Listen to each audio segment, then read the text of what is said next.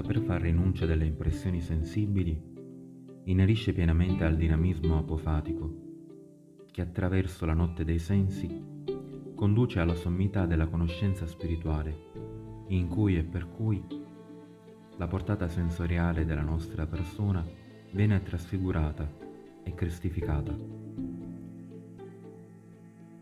Mentre il pentos può essere considerato come una compunzione perpetua e generale, la penitenza estende la sua dimensione alla persona, mentre la metranoia non ha bisogno di emozioni, il pentos, come osserva Ireneo Ser, maestro di Spidric, è il nome di tutte le emozioni sante.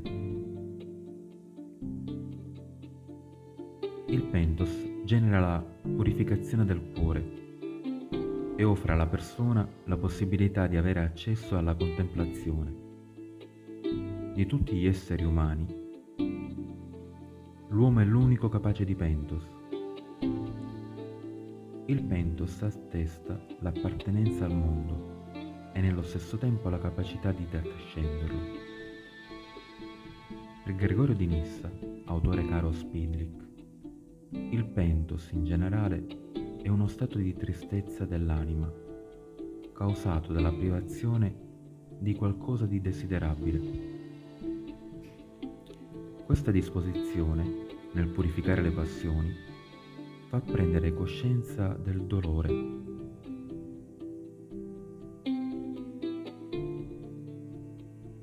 La compunzione ci ricorda il nostro. È una grazia di Dio donata senza sforzo, gratuitamente.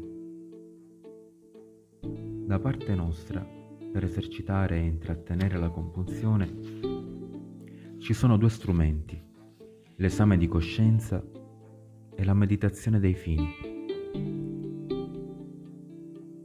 Quanto detto chiarisce perché a detta di Efrem l'inizio del pentos sia di conoscere se stessi. Solo un cuore purificato dona la capacità di conoscere Dio e se stessi. Il pentos, secondo Spidlick, è capace di spezzare l'imperativo dell'autoreferenzialità, aprendo l'uomo al cosmo.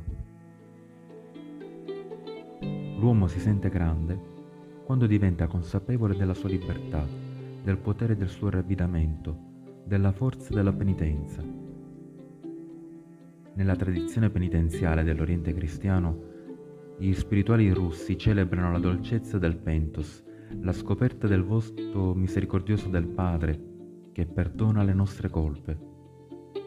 Nel mistero del pentos, l'uomo prende coscienza di come anche il peccato, pur esistendo, non sfugga al controllo della penitenza.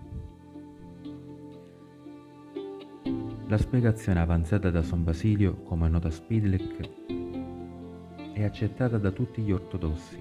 Il male provoca il giudizio, le punizioni, e queste invitano l'uomo alla penitenza. E Dio disse, facciamo l'uomo a nostra immagine e somiglianza. Questa frase, breve quanto densa e misteriosa, ha avuto nel corso dei secoli una vasta eco nella riflessione teologica. Ha consentito a visioni antropologiche eterogenee di trovare un punto sintetico di convergenza.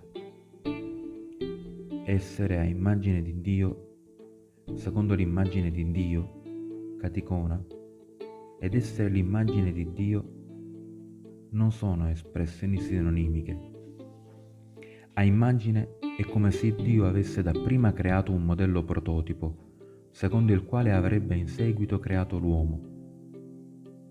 Questa immagine intermedia può essere la saggezza o il logos. Il primo a interrogarsi sulla distinzione tra immagine e somiglianza è stato Clemente Alessandrino. Da questo momento in poi si comincia a distinguere tra icon, immagine, e omiosis, somiglianza. Influenzati dalla tradizione platonica, icon poteva significare una partecipazione sotto modo sensibile, mentre omiosis indicava l'insieme spirituale perfetto al quale l'uomo deve tendere. Se molti autori non tengono conto di questa sfumatura e non distinguono l'immagine dalla somiglianza, Origene, e dopo di lui una parte della tradizione orientale, fa notare Speidlek, utilizza il carattere dinamico dell'immagine. L'immagine non è che una divinizzazione incoativa.